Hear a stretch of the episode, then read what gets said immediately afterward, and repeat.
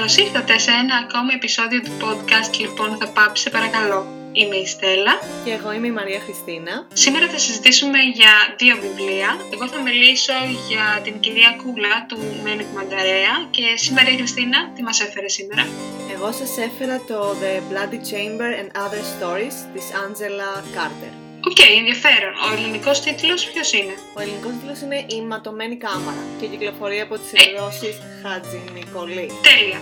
Οπότε θέλεις, αφού αρχίσαμε να μιλάμε περισσότερο για το δικό σου, θέλεις να, να ξεκινήσεις εσύ; Βέβαια. Λοιπόν, το The Bloody Chamber and Other Stories είναι μια συλλογή από 10 ιστορίες ή παραμύθια. Η Άντζελα Κάρτερ προσπάθησε στηριζόμενη στα κλασικά παραμύθια τα οποία είχαμε σαν ακούσματα και εμείς σαν παιδιά. Να βγάλει κάποια νοήματα μέσα από αυτά, κάποιες ιδέες και κυρίως να εστιάσει στο σεξουαλικό και βίαιο περιεχόμενο που κατά την ίδια και κατά πολλούς άλλους υπάρχει, χωρίς να φαίνεται τόσο πολύ, τουλάχιστον σε αυτά που έχουμε δει της Disney και στα παραμύθια των Grimm και τέτοια. Και θέλησε να φτιάξει κάποιες νέες ιστορίες, στις οποίες βλέπουμε ότι οι ηρωίδες είναι πολύ πιο χειραφετημένες, πολύ πιο δυνατές, ξεφεύγουν από την παιδικότητά τους, ξεφεύγουν από το φόβο, ξεφεύγουν από την ανυμπόρια του να είσαι παιδί, ε, γίνονται γυναίκες και παίρνουν τη ζωή τους στα χέρια τους. Το ιδιαίτερο σε μένα τουλάχιστον είναι ότι ξεκινάει με το The Bloody Chamber, το οποίο είναι και ας πούμε μια άλλη ιστορία για, για το, πώς λέγεται, ο άνδρας με την μπλε Είναι το μεγαλύτερο σε έκταση. ε, από τη συλλογή. Νουβέλα το χαρακτηρίζει η Κάρτερ. Η Κάρτερ, συγγνώμη που σε διακόπτω. Ναι. Τι background έχει ενώ που γεννήθηκε;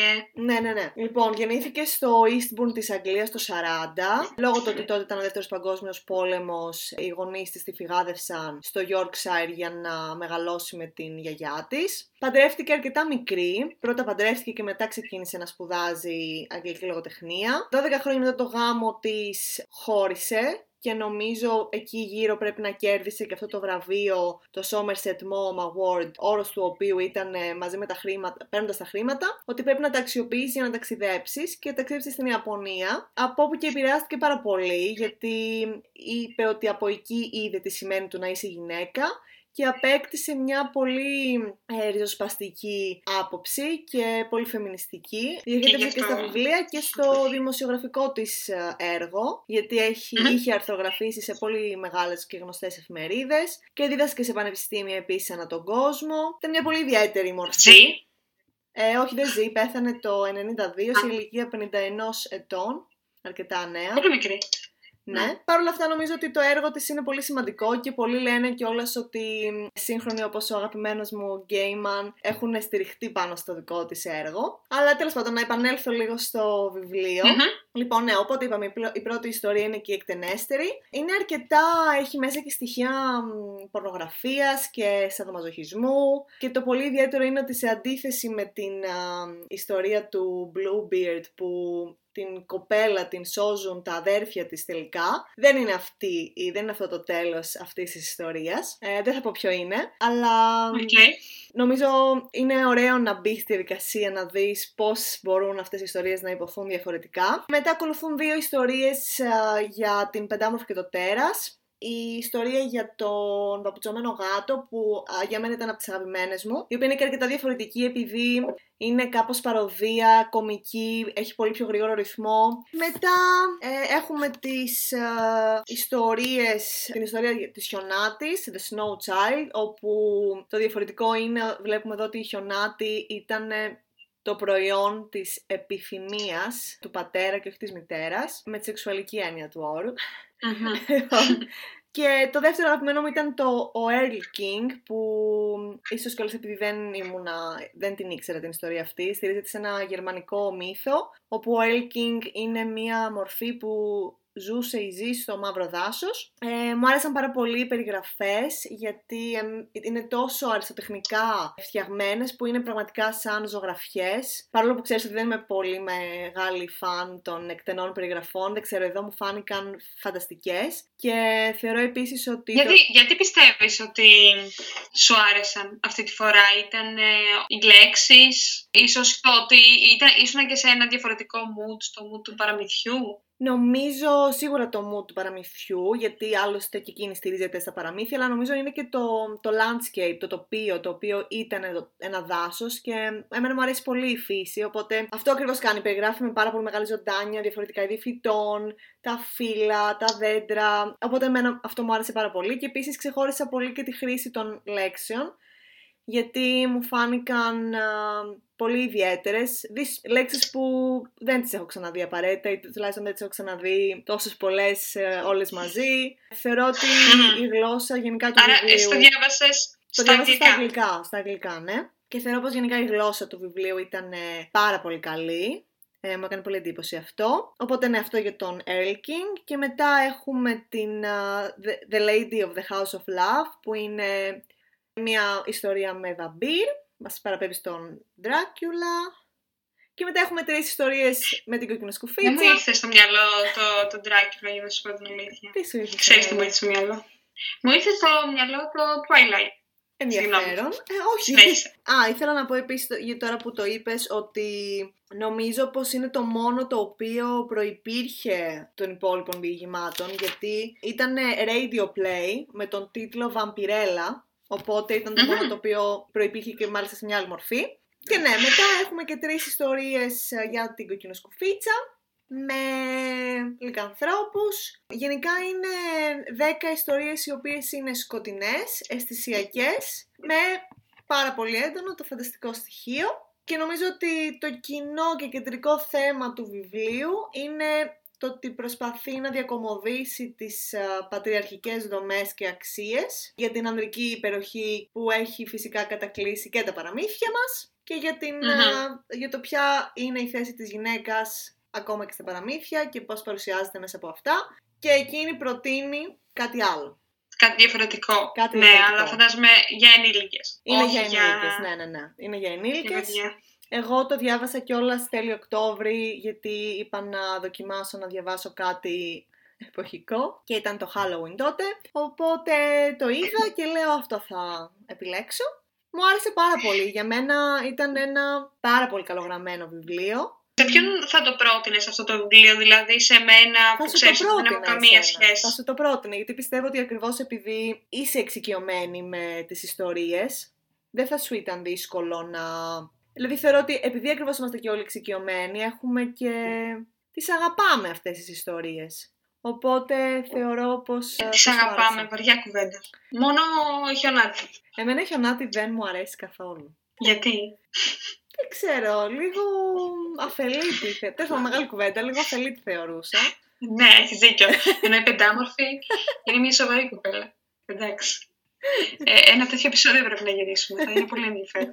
Α, και το τελευταίο το οποίο ήθελα να πω, γιατί σε σκέφτηκα, Στέλλα, όταν το διάβασα, mm-hmm. ψάχνοντας για την Κάρτερ, έλεγε πως θαυμάζει τους συγγραφείς επιστημονικής φαντασίας και φανταστικής λογοτεχνίας γενικότερα, γιατί θεωρεί ότι μέσα από τα έργα τους αυτό που προσπαθούν να κάνουν είναι να μιλήσουν και να επικοινωνήσουν ιδέες και πίστευε η ίδια ότι, ότι αν ένα μυθιστόρημα έχει σαφή επίγνωση του τι ακριβώς είναι, μπορεί να αποτελέσει μια διαφορετική μορφή της ανθρώπινης εμπειρίας και να βοηθήσει να αλλάξει η ίδια η πραγματικότητα, ε, συγκρινόμενη πάντα με ένα έργο νατουραλιστικό ή ρεαλιστικό. Κοίταξε, δεν έχει άδικο. Γενικότερα, αν το πάρουμε από την σκοπιά του συγγραφέα η ιδέα ότι μπορείς να, να χτίσεις ένα σύμπαν χωρίς να υπάρχει συγκεκριμένο όριο σε, αυτό, σε αυτά που μπορεί να συμβούν είναι πολύ εγωιτευτικό, θέλω να πω. Είτε ανήκει στο κομμάτι της ε, και γράφει φανταστικά μυθιστορήματα, είτε απλώς γράφει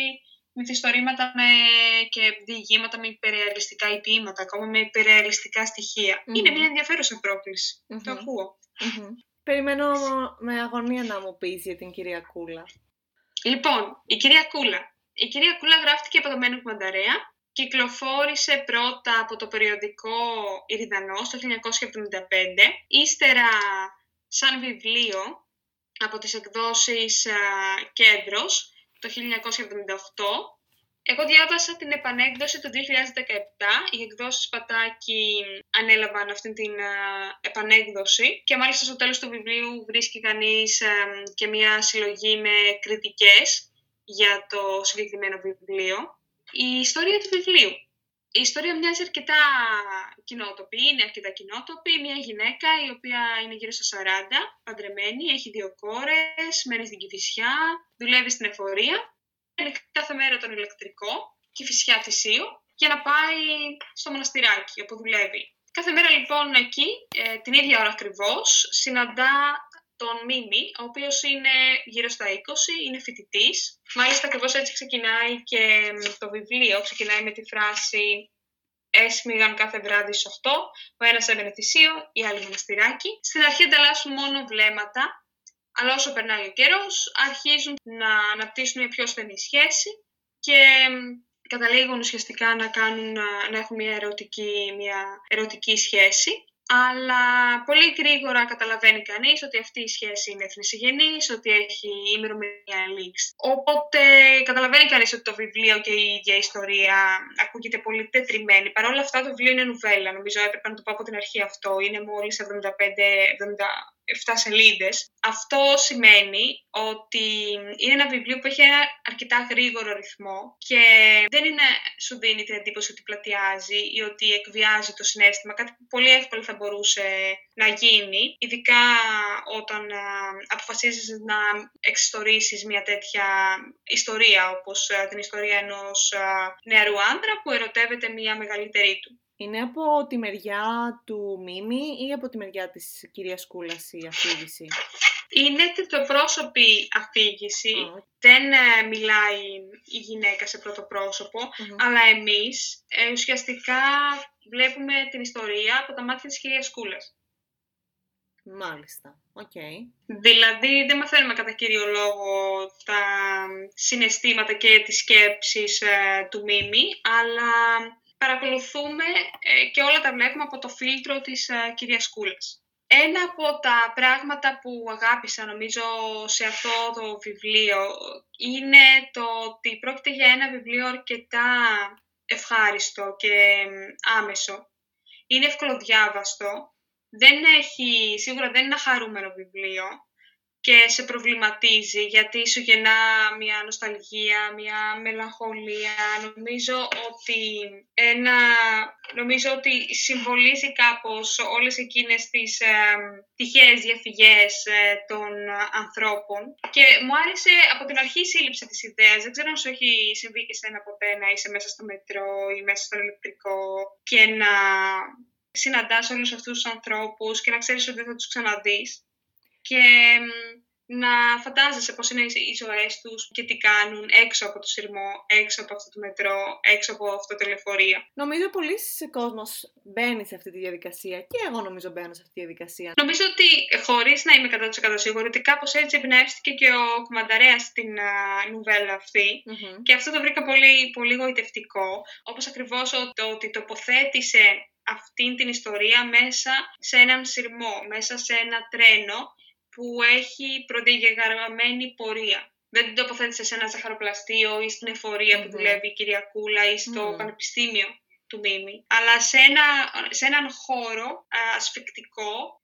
Ξέρεις πόσο περίπου διήρκησε η σχέση τους; Νομίζω ότι διήρκησε αρκετά Δεν, είμαι, ε, ακριβώς, ε, δεν είμαι σίγουρη ακριβώς για, το, για την ε, διάρκεια, και δεν νομίζω ότι και αυτό έχει τόσο πολύ σημασία. Ήθελε πάρα πολύ, νομίζω, ο Κουμανταρές να δώσει την έμφαση στο ότι αυτοί οι άνθρωποι είναι και η συνάντησή τους είναι μια σύντομη Γιατί νομίζω ότι ειδικά στη, στη ζωή της Κούλας, ο Μίμης είναι κάτι σαν μια αναλαμπη Γιατί η ιστορία της Κούλας είναι αρκετά, νομίζω, οικία σε όλους μας. Μια γυναίκα η οποία έχει κάνει ένα συμβατικό γάμο που έχει δύο παιδιά και έχει μια δουλειά η οποία είναι αρκετά βαρετή. Φαντάζομαι και εκείνη την εποχή ακόμη θα ήταν πολύ πιο έντονο αυτό, αυτή, αυτή η αίσθηση της uh, μονοτονίας για τις γυναίκες εκείνης της εποχής θέλω να πω και πολύ πιο δύσκολο να πάρεις έναν διαφορετικό δρόμο αν uh, εν τέλει ήθελες κάτι διαφορετικό από τη ζωή σου. Οπότε κάπως έτσι ήθελε να παρουσιάσει και ο Κουμαντορέα στην, τη σχέση αυτή. Και νομίζω ότι το πετυχαίνει με, με έναν πολύ όμορφο τρόπο να σε πάρει από το χέρι, να σου γνωρίσει την Κυριακούλα, το Μίμη.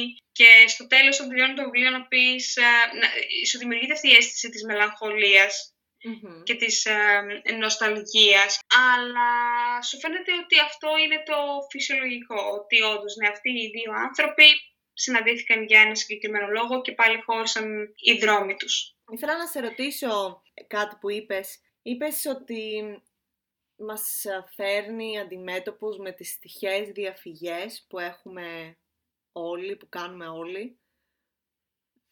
Θέλεις να μου το εξηγήσεις λίγο αυτό, πώς το εννοείς; Νομίζω πως επειδή ακριβώς βλέπουμε την ιστορία και την διαβάζουμε από τα μάτια της κυρίας Κούλας, μπορούμε να ταυτιστούμε πιο εύκολα μαζί της και με το ότι και εκείνη είδε τον Μίμη σαν ένα, για να μην χρησιμοποιήσω τη λέξη αποθυμένο, σαν ένα όνειρο τέλος πάντων, σαν μια διαφυγή από μια ζωή η οποία είναι μέσα σε ένα κουτάκι και πολύ συγκεκριμένη και συγκροτημενη Και για να το κλείσω καπως έκανα και το κάνω πολύ συχνά αυτό με όλα τα βιβλία που διαβάζω και έχουν γραφτεί αρκετά παλαιότερα, όπως είναι και αυτό το βιβλίο. Αναρωτιέμαι αν είναι επίκαιρα, τι έχουν να μας πούν σήμερα. Δεν ξέρω αν το κάνεις και εσύ αυτό. Δεν μιλάω απαραίτητα για τα πολύ κλασικά βιβλία. Και για, για αυτά τα βιβλία για τα οποία συζητήσαμε σήμερα, τι έχουν να μας πούν το 2021. Τι έχει να μας πει ο Μένος Κουμανταρέας και η κυρία Κούλα το 2021. Και όμως πιστεύω ότι είναι μια ιστορία που μπορείς πολύ εύκολα να, να διαβάσεις και το 2021. Θεωρώ ότι συνεχίζει να είναι επίκαιρη, σύγχρονη και νομίζω ότι ο ίδιος ο Μένης Κουμανταρέας έχει έναν τρόπο γραφής που τώρα ο άνθρωπος δεν ζει φυσικά. Αλλά τα κείμενά του παραμένουν σύγχρονα. Η λέξη που χρησιμοποιεί, η, η τοποθεσία της ιστορίας, ακόμη και αν μιλάμε για την Αθήνα του 1975, δεν ξέρω, μου, φαίνα, μου φάνηκε πολύ οικία. Mm-hmm, Οικείος αυτός ο τόπος και αυτή οι, οι, οι περιγραφές ε, μέσα στο βιβλίο. Εγώ αυτό που καταλαβαίνω πάντως από όσα είπες είναι πως σίγουρα είναι μια ιστορία διαχρονική γιατί και σήμερα θα μπορούσε να συμβεί κάτι τέτοιο και να συμβεί και ακριβώς έτσι, δηλαδή δεν είναι απαραίτητο πως τα πράγματα θα εξελίσσονταν διαφορετικά επειδή αυτή τη στιγμή είμαστε, είμαστε στο 2021. Ναι, έχεις δίκιο σε αυτό. Ήθελα να πω πως επειδή εγώ έχω διαβάσει ένα άλλο βιβλίο του Μεν Κουμανταρέα, τη, τα διηγήματα, τα μηχανάκια, και αυτό που λες τώρα με, την, με το κατά πόσον είναι σύγχρονα, η αλήθεια είναι πως αυτά μου, είχαν, μου φάνηκαν αρκετά νοσταλγικά και μου φάνηκε όντως πως αναφέρονταν σε πράγματα, καταστάσεις που πλέον δεν θα συναντήσουμε παρά μόνο όταν βλέπουμε μια παλιά ελληνική ταινία. Χωρίς αυτό βέβαια να, να μειώνει το αν είναι, ξέρεις, πολύ καλά συγγραφικά Ναι, τη συγγραφική του ναι. ικανότητα. Ναι. ναι, έχει αρκετό ενδιαφέρον αυτό που λες, το τι, τι μπορεί να μας πει μια ιστορία η οποία γράφτηκε πολύ καιρό πριν. Ε, για παράδειγμα, εντάξει τώρα η συζήτηση πάει πολύ μακριά, τα, τα βιβλία για παράδειγμα της uh, Jane Austen, τι έχουν να μας πούν, ναι. μπορούμε να ταυτιστούμε. Αλλά εντάξει για να μην πάμε τόσο πίσω. Νομίζω ότι ειδικά αυτή η ιστορία και η κυρία Κούλα είναι ένα βιβλίο που διαβάζετε πολύ ευχάριστα, είτε ακριβώς ίσως επειδή είναι αλλά και γιατί είναι μια ιστορία πολύ οικία και μπορεί κάποιος να διαβάσει ενώ είναι στο μετρό, ενώ είναι στο τρένο και να γίνει λίγο κομμάτι αυτής της α, περιπέτειας που ζουν η κυρία Κούλα και ο Μίμης. Πάντως εγώ αυτό που θα ήθελα να σχολιάσω, ε, αν φυσικά έχεις τελειώσει με αυτά που ήθελες να πεις, Φυσικά. Είναι ότι ε, μου κάνει πάρα πολύ εντύπωση γιατί δεν το είπα νωρίτερα, αλλά το The Bloody Chamber, η ματωμένη κάμαρα, κυκλοφόρησε το 1979 και καταλαβαίνουμε okay. πώς... Ναι, ναι. Και καταλαβαίνουμε πως οι ιδέες που προβάλλονται σε αυτό το βιβλίο είναι διαφορετικές από τις ιδέες που προβάλλονται, που τέλος πάντων κυριαρχούσαν πέσει στην Αθήνα και στην Ελλάδα το 1979 σε σχέση με το Λονδίνο το 1979. Και μου φάνηκε πάρα πολύ αυτό που είπες ότι μου το έφερε πολύ στο μυαλό πως η, ότι ο Μίμης ήταν ε, μια διαφυγή, μια αναλαμπή για την κυρία Κούλα. ε, η οποία είχε τη ζωή της ε, έτσι, πολύ σε τάξη και μια προκαθορισμένη ζωή θα λέγαμε φαντάζομαι για τα τέλη της δεκαετίας του 70 και πως η Κάρτερ αντίστοιχα ή αντίθετα κάνει ακριβώς αυτό ότι δίνει άλλες δυνατότητες, άλλες προοπτικές ακόμα και αν αναφέρεται στην ίδια, επο... στην ίδια εποχή. Τέλος πάντων, οι ιδέες ήταν εκείνης της εποχής, δεν ήταν οι μεσαιωνικές ιδέες προφανώς. Αυτό επίσης που ήθελα να πω είναι γιατί και το. Δεν μίλησα πολύ για αυτή την ιστορία. Το The Bloody Chamber που είναι και ο τίτλος, είναι και αυτό νουβέλα. Και ήθελα να πω σε, σε, σχέση με αυτό που είπες εσύ, ότι για σένα θεώρησες ότι η έκταση που είχε ήταν τόση όση και δεν κούρασε και δεν ε, πλατείασε. Εγώ δεν είχα ακριβώς την αίσθηση ότι πλατείασε η δική μου εντεσσογικό νουβέλα, αλλά νομίζω πως ήταν η, λιγότερο αγαπημέ... από τις λιγότερο αγαπημένες μου στη συλλογή. Ίσως επειδή τα, οι άλλες ήταν αρκετά μικρότερες, δηλαδή οι άλλες ιστορίες ήταν 10 σελίδες, 5 σελίδες, μία σελίδα, οπότε... Μία σελίδα. Ναι, οπότε χρειάστηκε η, η χιονάτη είναι μία σελίδα. Αρκετά ενδιαφέρον αυτό. Είσαι σίγουρη δηλαδή ότι ευθύνεται η έκταση; Αυτού του, αυτής Ίσως της δεν ιστορίας. με κέρδισε... Κοίταξε να δεις. Και η υπόθεση. Η υπόθεση νομίζω δείχνει αυτό ακριβώς, αυτή την ιδέα ότι αν μείνουμε στην ηρωίδα των παραμυθιών η οποία παραμένει παθητική, όπως δεν ξέρω αν παρέμεινε η κυρία Κούλα, ότι αυτή η παθητικότητα είναι ένα από τα πράγματα που μπορεί να την οδηγήσει τελικά και στο τέλος, στο θάνατό της. Οπότε ίσως χρειαζόταν όλος αυτός ο χώρος για να φτάσει στην άλλη εναλλακτική. Δεν ξέρω. Ε, τώρα θα που πρέπει να διαβάσω την ιστορία για να μπορώ να, να πω περισσότερο. Εντάξει, Στέλλα, εντάξει, θα, θα τη διαβάσεις. Ένα hint, δεύτερο hint. το, το καταλάβαμε. διαβάσεις. Λοιπόν, σας ευχαριστούμε πολύ που ακούσατε αυτό το επεισόδιο. Ήμουν η Στέλλα. Και εγώ ήμουν η Μαρία Χριστίνα. Και ως το επόμενο, να είστε καλά. Γεια σας!